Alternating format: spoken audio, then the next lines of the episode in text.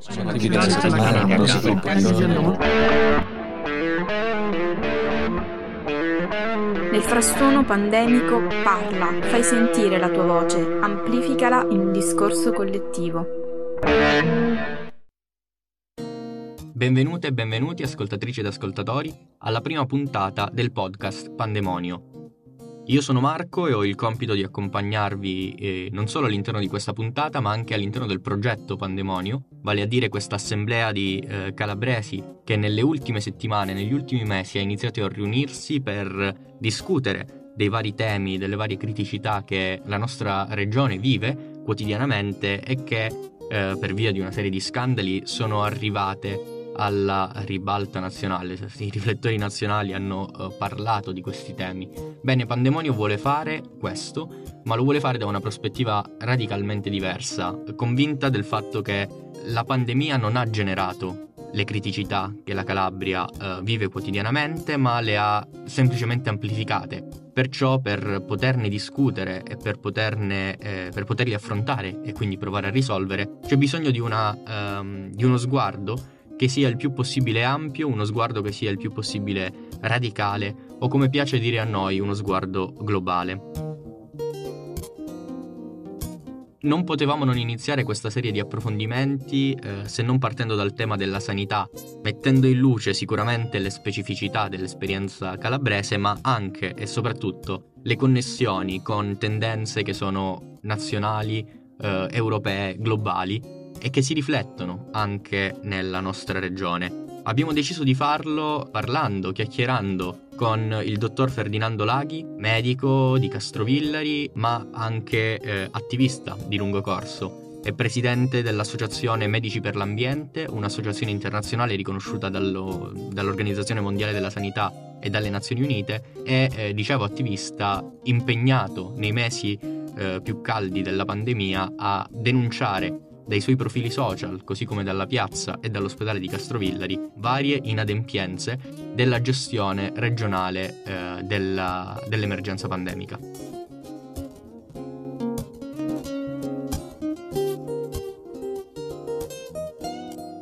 Non si può parlare di sanità calabrese senza non iniziare dal fatto che questa dal 2010 è sottoposta al commissariamento, un commissariamento che ha scelto di risparmiare posti letto e personale sanitario eh, cercando di risanare un debito che nonostante i tagli è aumentato, infatti oggi ammonta a 225 milioni di euro. Sono diminuiti gli ospedali a disposizione in questo, in questo lasso di tempo, in questi dieci anni, eh, mentre sono aumentati i pazienti che decidono di farsi curare eh, all'estero, pardon, all'estero intendo fuori dalla Calabria. Sì, no, può dire che, che, ormai in qualche modo siamo paese dire,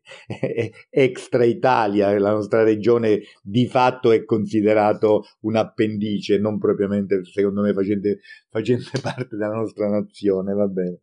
Ecco, alla luce di questo proprio le chiedo quanto, che situa- quanto pensa che la situazione emergenziale che è precedente alla pandemia abbia influito sulla gestione della sanità durante la pandemia Covid. Eh, bene, innanzitutto grazie del graditissimo invito, cercherò di dare eh, eh, la mia esperienza anche per e, quello che ho vissuto, anche perché io fino a eh, eh, diciamo praticamente a luglio del 2019 ho diretto per circa vent'anni un, un, reparto di medicina interna,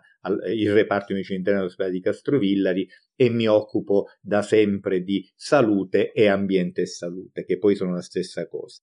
E sono la stessa cosa soprattutto adesso che c'è la pandemia. La pandemia che eh, nasce da problematiche ambientali e che ha messo a nudo tutta una serie di situazioni, fra cui soprattutto quelle eh, sanitarie, organizzative sanitarie, che peraltro a mio parere erano eh, già ben note agli operatori del settore, adesso sono di dominio pubblico e eh, rimanendo nella, nel nostro paese e, nel, e, nella nostra regione c'è da dire che eh, è stato clamoroso l'evidenza eh, di carenze organizzative che hanno colpito tutta l'Italia e tutti i 20 servizi sanitari regionali, dimostrando che nessuno di questi servizi sanitari, anche i più celebrati, penso alla Lombardia, al Veneto, eccetera, eh, eh, siano stati eh, adeguatamente eh, programmati, abbiano adeguatamente lavorato in questi anni.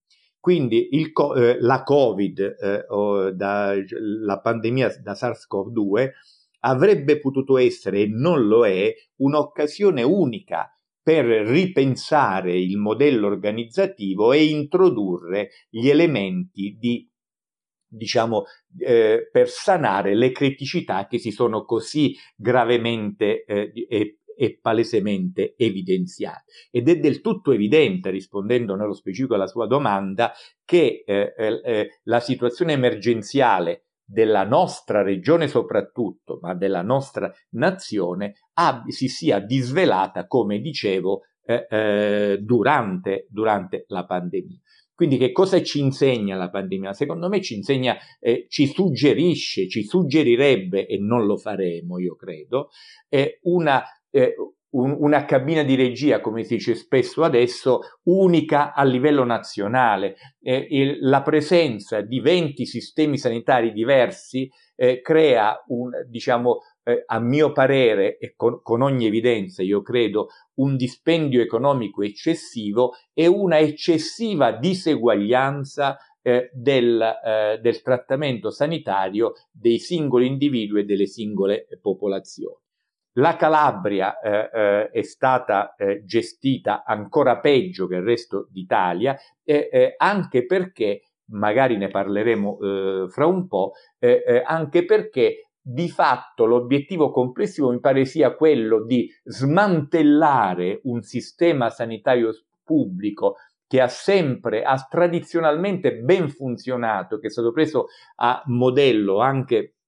in altre parti del mondo, per aprire al privato. Che, eh, che, ci sia una medicina privata, mh, io non mi scandalizzo e non credo che sia questo il problema, però che entri in competizione con una medicina pubblica a disposizione di tutti, realmente di tutti e che garantisca un livello di cure adeguato a, a tutti quanti è fondamentale. E, eh, in Calabria poi eh, il, il, il problema del commissariamento per la scelta delle persone, per le modalità organizzative, ha di fatto peggiorato la situazione perché l'abbiamo visto in questi dieci anni, tagli lineari, nessuna competenza specialistica e specifica in ambito sanitario, eh, eh, sempre la presenza da una parte ingombrante e aggressiva della politica sulla sanità e dall'altra l'incapacità dei vari commissari, delle varie strutture di volta in volta nominate a dare uno straccio di, eh, di risposta adeguata e, un, e una visione organizzativa prospettica alle nostre popolazioni.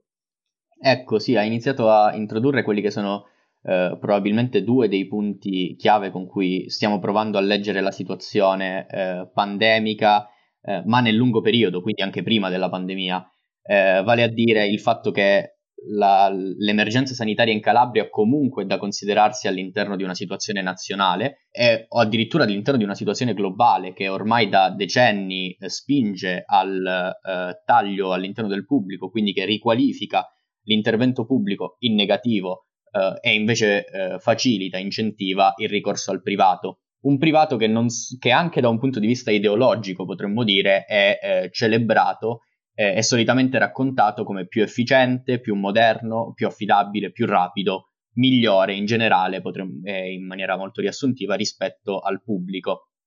Ora, se è bene che eh, è, è, giusto dire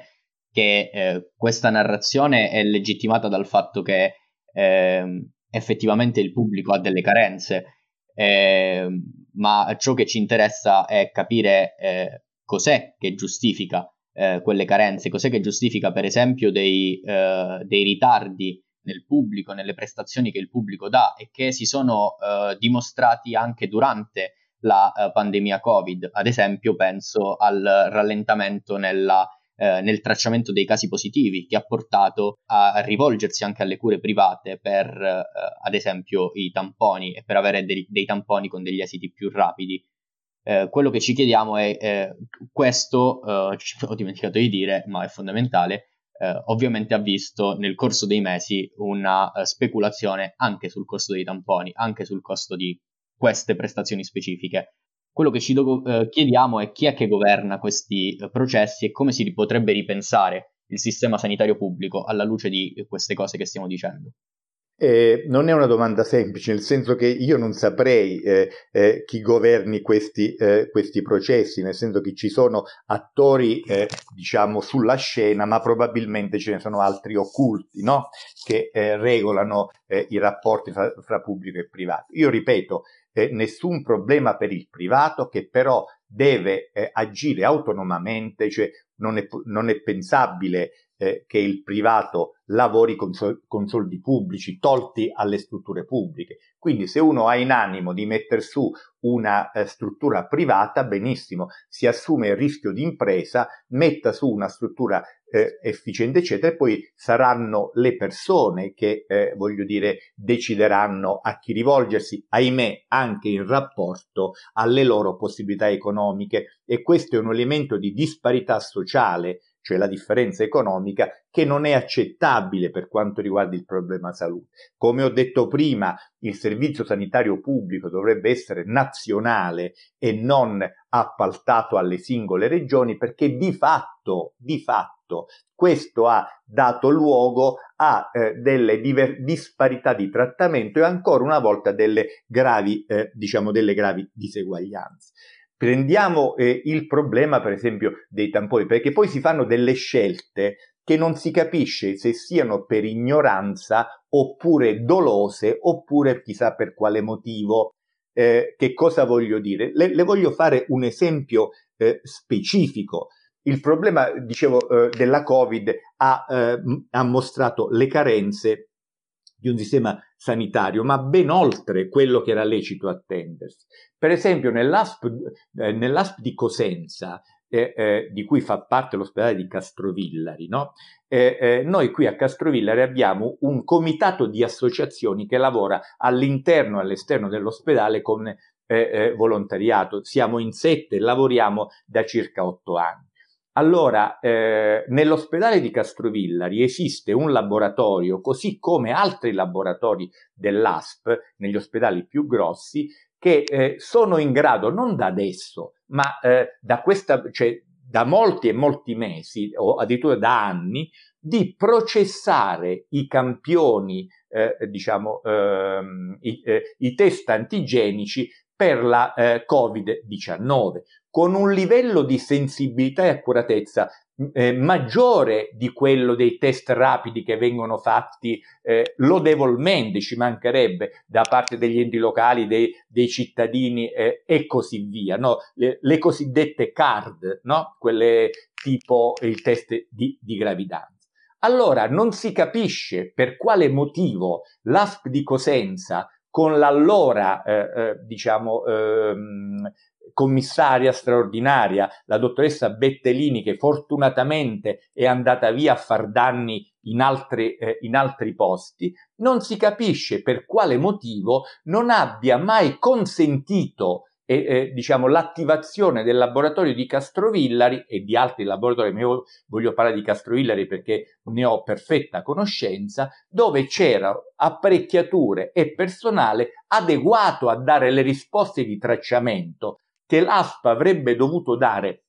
fin da questa primavera obbligatoriamente per, per, tutelare la salute dei cittadini. Ma noi questa cosa l'abbiamo evidenziato e stimolato, dicevo, come comitato delle associazioni, mandando eh, alla, eh, alla, commissaria e a tutti gli altri eh, eh attori interessati dal, dal sindaco di Castrovillari al, al, Dipartimento regionale e così via, tutti gli organi eh, deputati alla tutela della salute pubblica, la richiesta di attivare immediatamente, questa a ottobre, quando già questo processo avrebbe dovuto essere attivato dalla primavera precedente. Una prima lettera inevasa, eh, una seconda lettera a novembre inevasa. Alla fine, dopo due lettere, abbiamo fatto un esposto alla procura mandato per conoscenza a tutte queste persone e dopodiché abbiamo man- fatto una quarta nota di diffida alla, eh, eh, alla, um,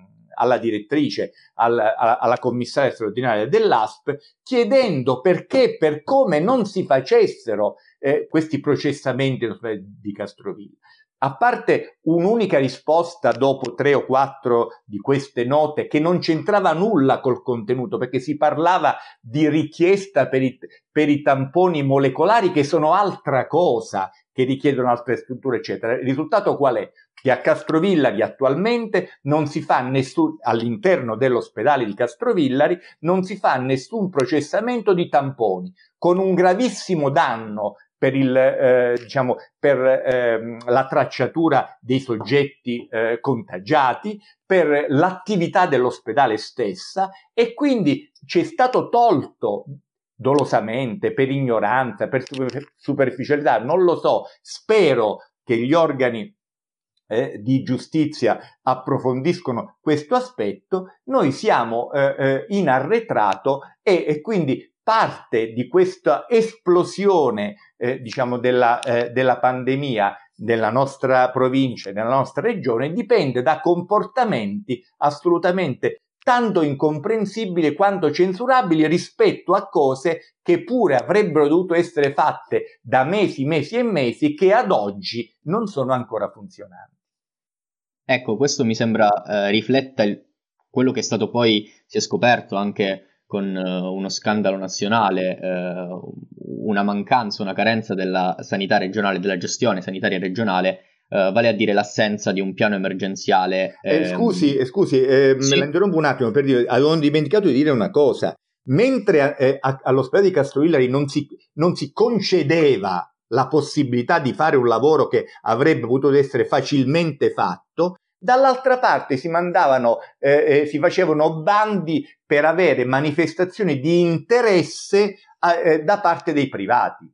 E questo lascia un po' perplessi, francamente. Credo completi precisamente il discorso che facevamo sulla sanità pubblica e la sanità privata e ci permette anche di allargarlo eh, sempre a un problema di gestione della sanità che ehm, va oltre la pandemia, eh, vale a dire il rapporto che c'è fra ehm, i grandi poli delle grandi città e invece gli ospedali eh, periferici, gli ospedali più piccoli, eh, che in questi anni appunto sono stati chiusi, sottodimensionati o che, come ci racconta lei da Castrovillari, si ehm, affidano e sono gestiti eh, grazie a, anche a delle azioni di volontariato, come ci stava raccontando. A tal proposito penso alla, al comitato di associazioni, movimenti e cittadini che da ormai da diverse settimane sta occupando l'ospedale di Cariati con l'esplicita richiesta di una sua riapertura e che ehm, ultimamente, proprio negli ultimi giorni, ha eh, guadagnato i primi successi grazie all'assunzione a tempo indeterminato di tre OS e all'attivazione di 10 posti letto, che erano stati già previsti ma che non erano stati mai attivati.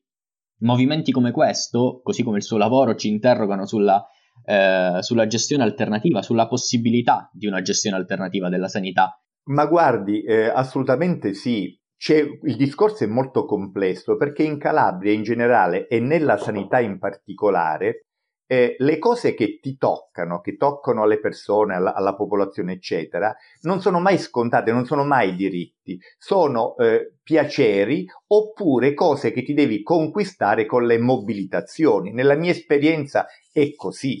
ma in questo modo, eh, voglio dire, si perde un po', che è purtroppo l'unico eh, che, eh, che, ha la possibilità di essere eh, praticato, perché voglio dire, anche l'interlocuzione con i territori, con le associazioni, come, cioè è una cosa evitata eh, eh, puntualmente da chiunque governi, che si chiude in, nella famosa torre d'avorio e fa scelte assolutamente opinabili molto spesso che vanno contro l'interesse di salute. Questo anche perché si continua a far gestire la sanità eh, in maniera, eh, diciamo, eccessivamente acritica e in maniera non tecnica, voglio dire, con modalità che non sono, che non hanno finora avuto l'obiettivo di dare reali risposte di salute ai cittadini, ma di accontentare magari eh, eh, eh, ambiti più o meno ampi, più o meno eh, differenziati. Eh, il problema che eh, bisogna avere contezza di quello che sta succedendo è avere una visione di dove si vuole andare. anche perché un altro dei problemi che è venuto fuori dal, dalle, dalla pandemia Covid in tutta Italia è che sempre per motivi economici i tagli lineari che hanno massacrato il territorio, cioè le postazioni di sanità territoriali che avrebbero dovuto funzionare da filtro per impedire l'affollamento eh, nell'unica struttura sanitaria, l'ospedale, che poi sono diventati dei centri di amplificazione del virus anziché di centri di contenimento, è un errore fondamentale che, va, che andrebbe immediatamente ripianato. Quindi non si tratta di aprire o chiudere il singolo ospedale, secondo me, lo dico con grande franchezza, ma si tratta di avere una prospettiva e una visione del futuro. Sa quale oggi tecnicamente la prospettiva della sanità calabrese dopo questi estenuanti anni di commissariamento che hanno bloccato qualsiasi ricambio, che tutti gli ospedali, co- come lei sa ci sono vari livelli, c'è l'hub che sono gli ospedali più importanti, ci sono gli SPOC, gli ospedali intermedi e poi ci, ci sono gli ospedali periferici. Questa politica di dismissione ha portato tutti gli ospedali a essere in ginocchio, compreso l'ospedale di Castrovillari, con una ma- mancanza, carenza assoluta di diciamo, di personale ancora prima che di altre risorse, che peggiore e peggiorerà giorno dopo giorno perché la popolazione degli operatori è una popolazione con un'età media anziana e sono andati, stanno andando e andranno sempre più rapidamente in pensione. Per cui secondo me la prima cosa da fare se vogliamo come dire, invertire il processo è una cosa banalissima, impedire che gli ospedali hub e gli ospedali SPOC chiudano o che continuino come succede anno per anno, mese per mese, ormai giorno per giorno, a chiudere eh, diciamo, servizi fondamentali, interi reparti e così via. E dopodiché pianificare concomitantemente un presidio territoriale per cui i 18 ospedali chiusi non necessariamente ed è impossibile pensare a una loro riapertura, anche perché avere una pletora di ospedali e un territorio che eh, non, diciamo deserto non funziona e non funzionerebbe ed è impossibile pensare a popolare di eh, eh, operatori sanitari cioè questa pletora di ospedali. Quindi come vedo io, ma come la logica suggerirebbe no? Eh, eh, di intervenire? Cioè, eh, quest'estate tutti contenti, no? abbiamo mandato sei, sei ehm, infermieri a Castrovillari, no? Sì, però si sono dimenticati di dire che nel frattempo 18 erano andati in pensione. Quindi il eh, dare avere è un meno 12, non un più 6. Quindi quello che logicamente bisognerebbe fare è eh, eh, pro, pro, avere immediatamente un piano tecnico di reimmissione e di sostituzione di quelli che vanno in pensione,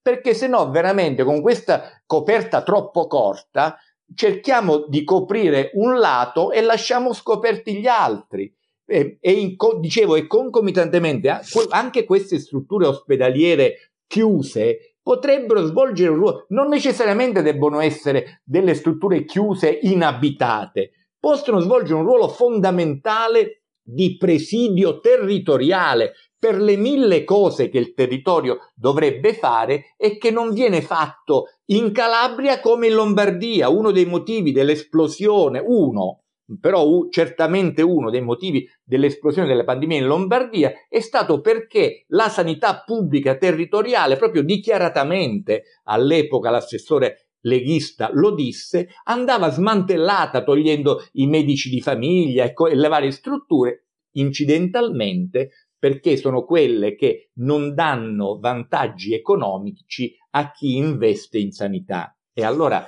cioè, dobbiamo eh, ancora una volta torniamo alla dicotomia pubblico-privato. In Calabria quello che c'è da fare è bloccare eh, la frana del, del, del, degli ospedali, reintegrando le persone che eh, sono già andate in pensione, che stanno giorno dopo giorno andando in pensione e eh, riabitare il territorio con strutture adeguate. È stata una risposta molto pertinente che ha anticipato anche la domanda finale che volevo farle. Eh, infatti volevo chiudere eh, con un, un, breve, rapido commento sui vaccini, eh, visto che dopo eh, quasi tre settimane dall'avvio della campagna di vaccinazione la, cam- la Calabria è eh, ultima per dosi somministrate rispetto alle dosi a disposizione, così come ultima per dosi somministrate rispetto alla popolazione regionale. L'Italia si pregia in Europa di essere eh, la prima eh, per numero di vaccini, però poi non presta tanta attenzione alla eh, distribuzione diseguale all'interno delle regioni interne. Lei ha già iniziato a rispondere a questa domanda, credo, quando diceva ehm, che il problema sta nel fatto che la sanità non è gestita a livello nazionale, ma è appunto affidata a sistemi regionali, però le chiederei un commento rapido su questo. La, un programma vaccinale, cioè io ho, ho, ho, letto sui giornali, ho sentito per, per, televisione l'annuncio che finalmente un paio di giorni fa è, è, è venuto fuori il piano vaccinale, sempre con, col, col ritardo evidente che anche queste sostituzioni al vertice della sanità calabrese così dibattuta e così dopo quelle figure incredibili che abbiamo fatto a livello nazionale e internazionale, eh, eh, diciamo anche determinato. Però eh, a me ha colpito una cosa, eh, che il piano vaccinale parla di fasi, non parla di date. Allora, nella programmazione, naturalmente, lo so ben io che prima debbono essere vaccinati gli operatori sanitari, i soggetti a rischio, le RSA eh, eh, e così via, gli ultraottantenni, le persone fragili e così via. E ma ci vogliamo dare una... Eh, la programmazione non dice solo come farla, perché questo è ovvio e diciamo è noto a tutti ma ci vogliamo dare delle, eh, dei tempi e delle modalità operative. A me sembra che siamo ancora non in alto mare, in altissimo mare e che quindi eh, anche questa campagna vaccinale già, e già stanno uscendo stamattina leggevo sul giornale, ieri sentivo alla televisione eh, eh, i singoli scandali eh, eh, eh sulle, sulle, modalità di somministrazione dei vaccini e questo mi porta a dire un'altra, anche un'altra cosa. Quindi per quanto riguarda i vaccini diciamo, al di là che noi come eh, nazione siamo, diciamo, ai, ai, al primo, ai primissimi posti in Europa, ben venga. Ci vogliono comunque delle campagne vaccinali ben organizzate, la nostra al momento non lo è, e poi, eh, e questo rimanda anche al problema pubblico-privato, perché eh, il privato funziona meglio apparentemente del pubblico, perché la gente va al privato perché ha, ha risposte più immediate. Allora il problema è anche questo, il fatto che eh, abbiamo detto dell'organizzazione dei fondi, dei finanziamenti e quant'altro, ma c'è un altro elemento fondamentale, il controllo, cioè eh, eh, la, l'invasione della politica nella sanità ha comportato anche la creazione di, eh, di nicchie, di ambiti, di, di, santuari intoccabili, per cui eh, la fase di controllo sul cattivo operare degli operatori eh, è garantita e difesa da, eh, da qualche, dal, dal potere forte di turno. Allora, medicina pubblica riorganizzata, seria e controllatissima, nel senso che chi sbaglia tecnicamente deve, deve, deve essere licenziato e essere mandato a casa. Le progressioni di carriera debbono essere fatte per merito, non per conoscenze, perché questo modo di, questa eh, eh, occupazione militare della politica, da parte della politica della sanità calabrese italiana, ha portato uno uno smantellamento dell'entusiasmo, delle motivazioni, delle, eh, delle modalità operative di tantissimi o, operatori sanitari capaci, ma che si sentono frustrati e inibiti da, eh, da una gestione eh, eh che non è quella eh, orientata e finalizzata a dare la salute alla, alle persone, alle popolazioni come pure dovrebbe essere. Grazie mille per questa chiacchierata che arricchisce sicuramente la critica spietata che stiamo provando a pensare collettivamente eh, e che non vuole essere fine a se stesso ovviamente ma che vuole essere motore e occasione di creazione di qualcosa di nuovo E, e ma abbiamo detto che... in realtà quali possono essere i esatto. meccanismi operativi di intervento, perché a criticare siamo, siamo, eh, siamo buoni tutti, però qui è, è, la cosa da chiudo, mi scuso del, del, di quest'ultimo intervento, crea ulteriore rammarico, perché se i problemi sono evidenti, sono evidenti anche le possibilità di soluzione, allora uno si chiede perché queste strade che portano alla soluzione puntualmente non vengano percorse. Assolutamente, eh, credo che qui eh, giochi un ruolo fondamentale un'altra cosa che ha detto, e cioè che eh, anche queste cose ovvie, che sembrano ovvie, sono comunque da conquistare con le mobilitazioni. E quindi grazie anche per averci suggerito alcune strade da percorrere nei prossimi mesi Grazie a voi, grazie a voi della mm, bellissima chiacchierata e speriamo che tutti insieme, dando informazione, formazione, eccetera, si riesca a fare quella famosa massa critica per ottenere i, i, i, diciamo, i cambiamenti che le nostre popolazioni meritano per la verità.